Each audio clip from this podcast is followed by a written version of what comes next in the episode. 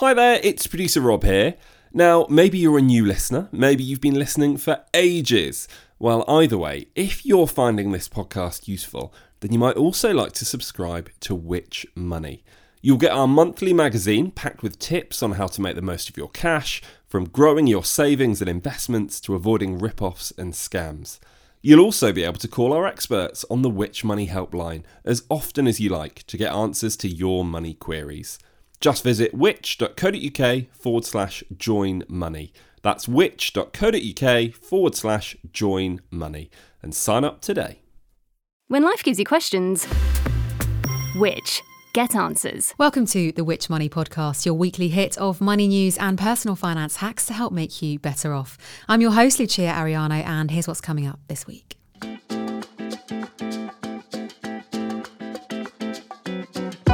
Very first thing is to think about your why for investing. What's the purpose behind investing? Once you're clear on what that thing is, you then need to set a very clear goal. Well, if you have financial goals and you want to reach them faster, sooner rather than later, then we'd say that investing in the stock market is a great way of doing that. If you've decided you're ready to invest and you want specifically to pick an ethical fund, you'll find hundreds of funds saying they are green, they're responsible, they're sustainable. So you'll see all these funds with all these words attached, but they kind of don't mean anything at the moment. By the time you're listening to today's episode, the Bank of England will have made their decision on whether to change the base rate, something which will have some pretty big consequences for our savings, mortgages, and plenty more. But regardless of what happens, could investing your cash be the most effective way to see the best returns on your finances?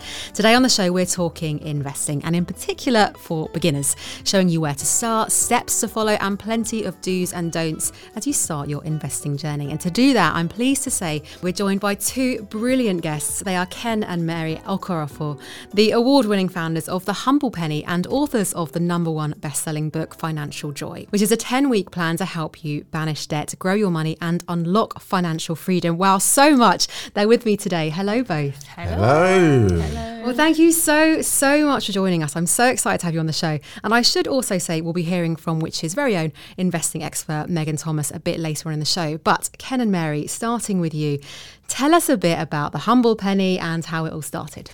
Okay, so the Humble Penny began life as a side project alongside our day jobs. So we had our corporate jobs, and back in 2017, we wanted to do something that was that offered us a way to give back in some other capacity outside of our jobs. I used to work as a chief financial officer in the venture capital business, and I wanted to try something a bit more creative. So it began as a 99p blog that essentially aimed to help people who were starting from small beginnings to start to learn about money in a much more relatable and simple way. And I have to say, I've been reading about your story and, you know, some pretty inspirational stuff you've managed to achieve. One thing that stood out for me um, as a mortgage owner uh, was being mortgage free in seven years from a 25 year mortgage. I mean, that just sounds incredible, mind blowing. And given we're talking about investing today, how has investing played a role in this journey? Investing has played a major role on, in our journey. Uh, we began properly investing in 2010. Back then, for us anyway, investing wasn't really something that people we knew of knew what they were doing with investing. Mm. So we started off by investing in some individual stocks for ourselves and our children uh, back then. And then after losing some money as well as making some money, we gradually learned uh, that there's another way to invest money without actually you know, giving ourselves the best chance of investing. So we explored the likes of passive investing, so investing in index funds and exchange traded funds, and that became our main focus as a, an approach or a strategy over the next 10 years with a primary focus on the S&P 500 we focused on the US equities markets and then gradually started to invest more globally. Yeah, and throughout our journey, even though we were focused on paying off our mortgage, we also still invested in the stock market.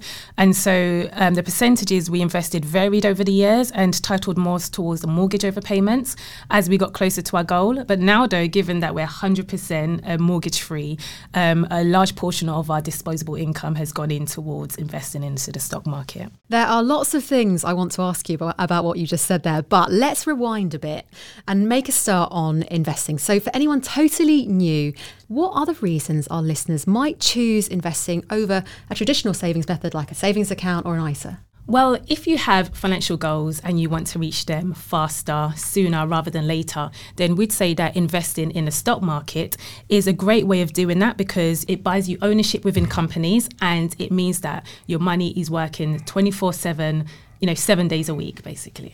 And in addition to that, investing your money in the stock market gives you that opportunity to actually beat inflation potentially because when you leave your money in a bank account, it loses value, loses purchasing power effectively. And also, it's been known that investing in stocks effectively is owning assets in a company, owning a part of a company, over time gives you an above average return compared to other asset classes. So when you combine all those three reasons, quite a compelling reason to invest your money rather than just leave it in your current account or savings account, for example. Now, a very important question, I think, who can invest? Because Mm. people may understandably assume you need lots of extra income Yeah. or plenty of savings to even think about investing. And, you know, that it's something basically for the rich. There's a lot of misconceptions about investing, actually. Um, some of the most common misconceptions are that you need to be an expert, or that you need a lot of money, and so therefore only the rich can invest, or that investing is gambling. So, due to a lot of these misconceptions, it means that a lot of people are not actually investing. We interviewed our community over at YouTube, and 49% out of the thousands of people um, we, we surveyed said that one of the biggest financial mistakes was actually not investing sooner enough. Mm. Yeah. Yeah. And the thing about investing that we've learned is that you can begin with as little as twenty pounds a month, for example, Or even less. Even less than that. Yeah. So this is something that's completely accessible to anybody at different budget levels, at different income levels, and the key thing is actually overcoming that initial fear and getting mm. started today. So important. And I should say, you know, as a general rule of thumb, we often say at Which, just to cover yourself, you do need to have an emergency savings in place Yes. first. And we say three months worth i- mm. is a good amount. So let's say you've got your emergency fund and you've mm. made the decision you want to take the plunge. What's next? Where should you start? Because it can seem like a very daunting task. You know, you've mentioned fear mm. uh, when you first get started. Okay, so let's take a step back a little bit. I'm going to mm-hmm. share 10 quick steps that will help us on this journey of getting started Great. with investing. The very first thing is to think about your why for investing. What's the purpose behind investing? It's not because it's trendy or it's fun or you've seen some advert that's making you want to start investing. It's very important to be clear. For example, you might say, I'm investing because I one day want that financial freedom or I want to plan for my retirement. Once you're clear on what that thing is, you then need to set a very clear goal. A goal could be I want to build an investment portfolio of £500,000 in the next 10 years for my retirement, for example. Or it could be other goals, but the key things for it to be clear and have some kind of deadline. Then you need a strategy, which is an approach. Which way are you going to go about doing this? You might hear a lot of noise in the media about trading, which is where you buy and sell aiming for a profit. But we'd suggest a passive investing strategy, which focuses on effectively investing your money broadly in passive funds, so index funds and exchange traded funds, but at low cost. That way, you reduce your risk as much as possible, giving yourself the best chance of making a return. Step four is then to choose a platform.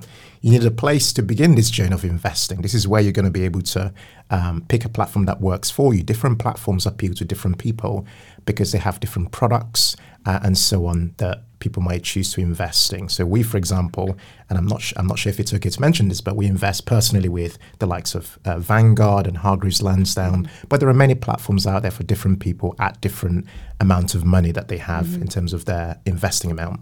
Next is then to choose for yourself a tax efficient account because you're going to need some things like a, opening a bank account. So here I'm talking about your stocks and shares ISA, for example, or your lifetime ISA, or even your self invested personal pension, a SIPP, and so on, or a general investing account.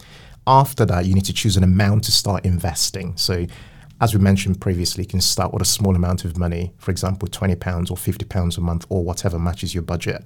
Then, step seven is then to choose what to invest that money in. So, it could be an index fund, an ETF, could be positioned to uh, look at a particular marketplace like the UK or the US or a global fund, for example. Next is then to aim to keep your costs low because costs absolutely smash your, almost reduce the, the performance, almost create a drag on the potential of your portfolio for the future. So you want a low cost fund, ideally something below 0.5% over time, ideally. Uh, and then number nine would then be to automate your investing. There's no point doing it once and forgetting about it. You want to automate it so that you're almost paying yourself first, and that money comes out, and it's you know you feel confident that you're planning for the future. And then the final one's a cheeky one. Head over and check out our book, finan- Hey. uh, titled Financial Joy. Um, it's, a, it's a 10 week plan, like you mentioned, that we created to help you banish that, grow your money, and unlock financial freedom. And we go into investing extensively in that for anybody who's interested. I mean, wow, there's so much I wanted to unpack as you were saying that. Then you actually started answering my questions as you carried on. That's brilliant.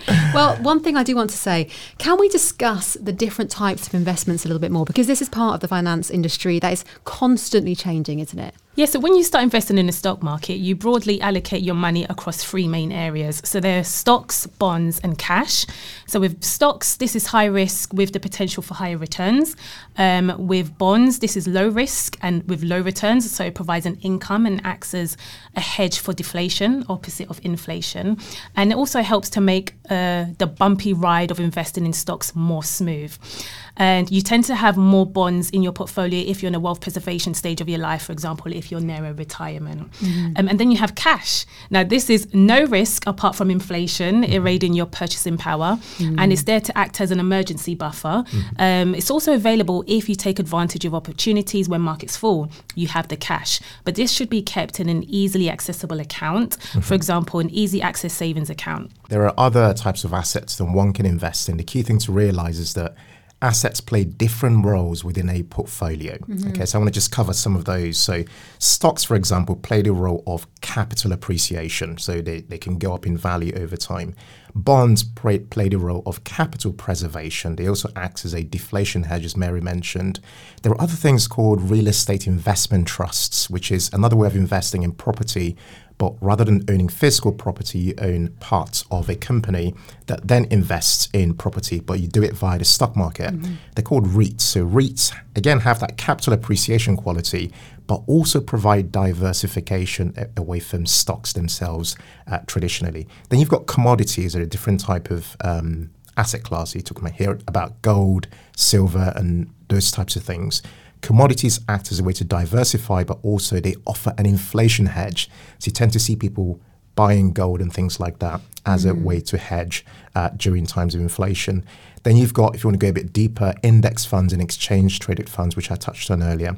Those again give you capital appreciation, but also offer diversification. And then if you wanted to touch on precious metals, those also offer you uh, an inflation hedge as well. And I just wanted to also touch on you mentioned passive investing quite a lot. It Sure. might be nice just to go into a little bit more detail about that. Passive investing differs to active investing. So active investing is where someone's typically making investing decisions for you. So traditionally, you give your money to uh, an investment manager or um, somebody who's effectively making the choice for you, and you typically um, have to pay quite an expensive fee for that choice that they're making Yeah. for you. They're, they're picking the, the they're making investment decisions, the funds or the stocks that you're buying. However, with passive investing, you are you first of all you're making those decisions, but you're investing in funds that are uh, are low cost and funds that are typically focusing on index funds and exchange traded funds. The type is where they're structured. They're effectively trackers that track a particular market, particular index. So, for example, the S and P 500 or the FTSE 100 or uh, the FTSE All Share Index and so on. And because of this, because no one's, because there isn't an additional layer of somebody else, you're making that decision yourself. You're you're choosing those particular investments, and because they're low cost, you give yourself the opportunity to get the market's return because you're not trying to beat the market necessarily. Whereas active managers are typically trying to beat the market, and most of them actually don't. Mm. Yeah. So what you find, in fact, there was I read recently in the Financial Times. I think we we crossed a, a moment where the total amount of money in passive funds now exceeds the total amount of money in active funds. Really? It's a recent article. Uh, so you can see the direction of travel. More people, I believe, are gaining more confidence to take the step with their own investing and take control of their future wealth, wealth opportunities. And we tend to say that if somebody is starting out, then you should really start off with passive investing. It, it depends on what your risk appetite is, but we would definitely um, lean more towards the passive investing because there's lower risks in that area compared to the active investing. So, so much great advice so far. Well, we'll have more on sustainable investing and some fairly big developments in that space, as well as more of the do's and don'ts of investing, all on the way after this short break. Scammers are stealing hundreds of millions of pounds every year. They bombard us with fraudulent texts, emails, and calls. And what's more, their tactics are getting increasingly sinister. To keep across the latest scams, sign up to our free Scam Alert service to help you stay ahead of the latest scams and protect yourself. Go to which.co.uk forward slash scam alert dash newsletter. That's which.co.uk forward slash scam alert dash newsletter. Thank you.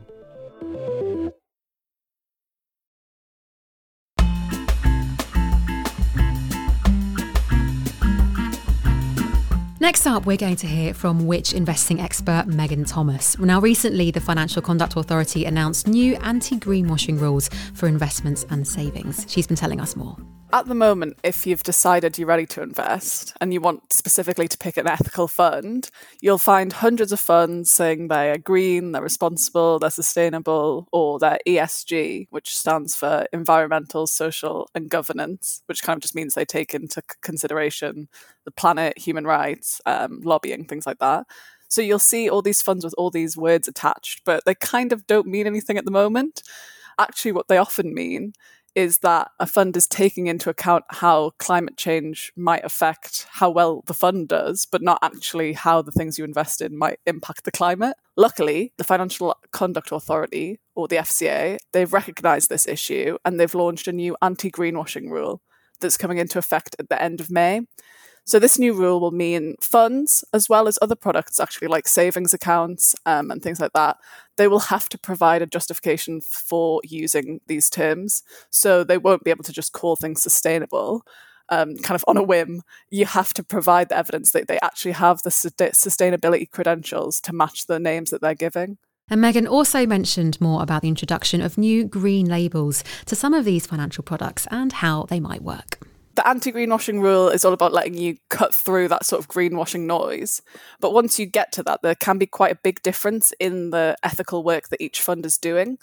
So, starting at the end of July this year, they'll be introducing four labels. Um, so, the first, sustainability impact, is funds that invest in assets directly making a positive impact. The second, sustainability focus, which is funds that invest in assets meeting a robust evidence based standard of sustainability sustainability improvers, which is funds that invest in assets that have the potential to meet a robust evidence based standard of sustainability, but maybe don't yet. So your investment in them will help them move towards that goal. And then finally, sustainability mixed goals, which is funds that inve- invest using a mix of the above styles. So maybe some of them are impact companies, some of them are, are companies that they're trying to improve. And the aim of these labels is that you know yourself which types of funds you're interested in investing in. And so you can see quite clearly what type of fund it is and say, yes, that's what I think of when I think of ethical investing, and that's what I want to invest in. So starting at the end of July, you'll be able to look out for those and pick the right investment for you. Very long awaited news there, and we'll have to touch base on this again after July and see how these new labels are doing in practice. Now, coming back to you, Mary and Ken in the studio, we've just been talking about green investing and some pretty big developments there. If we talk about this kind of ethical investing, it'd be great to get your thoughts on whether you can still be ethical while making decent returns on your money. I think that there is a balance that needs to be struck between your desire to invest driven by your values and the type of performance you're willing to accept when it mm-hmm. comes to mm-hmm. investing. Compared to, I mentioned the S&P 500 earlier, compared to the S&P 500, ethical funds will most likely underperform as some of them charge slightly higher fees and exclude companies that profit from some questionable activities. Uh, however, if you're prepared to accept those uh, accept slightly lower performance for a better world, then you can expect to invest much more intentionally and confidently led by your values. Uh, in our book, I mentioned earlier, we did some research into uh, ethical investing, specifically to compare mm. performance of those funds to more mainstream uh, indexes like the S&P 500. And we looked at a particular fund called the UBS MSCI World Socially Responsible UCITS ETF. And that particular fund over 10 years generated a, generated a return of 138.6% compared to 229% of the S&P 500. So you can mm. see you're generating quite significant returns over 10 years, even with you know the fact that you've you know you've stripped out a lot of the you know the things that people are uh, now becoming much more conscious of. However, there is still a lag in performance, which I think, to be honest with you, is a bit of a shame. You know, I do I do want to get to a world where one day you're able to say I'm I'm investing in an ethical fund, but it's it's not giving me a materially different performance compared to investing, say, in the S and P 500. 500. Yes, I mean that would be the dream, wouldn't it? To just know that you're investing in something that you believe in. Yes. Absolutely. And now, just before we finish for today, I just want to talk a little bit about what you call a 12 day roadmap. And it's something that you've made to help anyone like the people listening to this show today uh, looking to start on their investing journey. Without giving away too much, is there anything we haven't covered today uh, so far on the show that you think could be worth giving a mention? How to become a millionaire by investing ten pounds a day. okay. Yeah. So I want to go Tell into me more. I want to go into that because I think it's important to almost hang on to some really important insights as a way to encourage you with investing. So I'm going to lay out some thoughts here. So investing £10 a day or £300 a month is an amount that most people can relate to even on lower disposable incomes okay so let's assume that you invested this amount in the S&P 500 or in a low cost global index fund generating an average return of 8% before inflation over a period of 40 years, you would return a total final investment amount of £1,054,284. And that includes contributions in terms of monthly deposits, so how much you've actually put in, of 144,000. This is what you put into it. But the vast majority of that 1,054,000 thereabouts return comes from compounding interest. Mm. £910,000 is coming from money working over time.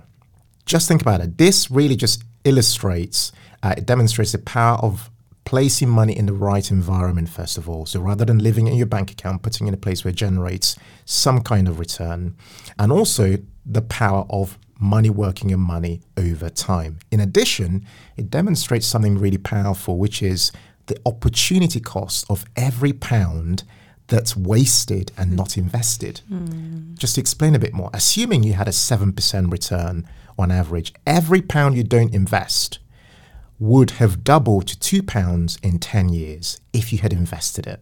Just think about that.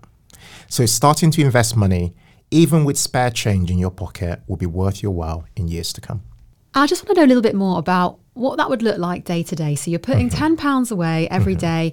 Are you, you know, monitoring your different investments and moving things around, like moving the money around? How would you, you know, what kind of advice would you have there on, on the kind of, you know, managing your own investments and and how to monitor as you're putting in the money every day? Yeah, we wouldn't say that you should monitor it every day or even every week for that matter, because it could cause unnecessary stress, especially with the fluctuations in the stock market at the moment. So, what we would say is just to see it as a long term goal and it's a you're playing a long game.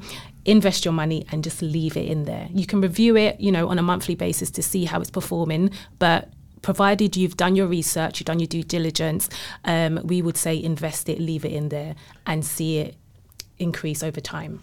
There's some really interesting research around what type of investor has the best returns over time. And this may shock people to know that that investor, they found out that the people who have the best returns over time are actually dead people because they never got to log into their accounts. Mm. They didn't sell, they didn't do anything when there were there was a lot of noise in the media. They just kept quiet. They just didn't do anything during their lifetimes, right? Mm. So the point there, really extending what Mary's saying is is the less you tinker with your investments, the better. Mm. Because every time you sell and buy and sell, you're paying fees. And of course, who benefits from those fees? They go to companies. They don't just mm. disappear into the internet. So that's money coming out of your portfolio. Yeah. But the point about the £10 a day, we use that as an il- illustration because everyone can relate to £10 a day. You know, like coming into the, doing this podcast, I just spend £5 buying breakfast, right? You know, so if you think £10 a day over 30 days is I mean, it could be £300. ten pounds a week, or it could Yeah. be ten pounds a month. could couldn't be anything. Whatever. Yeah, Yeah. it could be anything, right? But the point is, and because we all get, most people get paid monthly. If you're able to budget that amount and put it aside, and but not just leave it in your bank account, but put it in the right environment by Mm. investing it, and then forgetting about it because you're thinking long term, that money has that potential to grow over time. Some really inspirational stuff we've covered. Now, um, just to finish, um, I should say we have a whole host of great investing advice on the Which website too, and I'll pop a link to our guide in the description for today's episode, along with our research looking at the best and worst investment platforms as ranked by us. Although I should mention, you have to be a member to see those results in full, and you can sign up by heading to which.co.uk forward slash join. Oh, it's been so, so brilliant to have you on the show. Thank you. Thank you Thank so you very much. much for having us. Well, a huge thank you again to Ken and Mary and to Megan too for coming on the show today and to you for listening to this week's episode of the Which Money podcast. If you enjoyed today's show, please do hit subscribe to make sure you catch our new episodes as soon as they drop. For daily money news and advice, you can find us on social media at Which Money and online at which.co.uk forward slash money. And we also have a free money newsletter, which is delivered to your inbox every Monday. To sign up, visit which.co.uk forward slash money newsletter. This episode of the Which Money podcast was written and presented by me, Lucia Ariano, produced by me and Rob Lily Jones, and edited by James Rowe.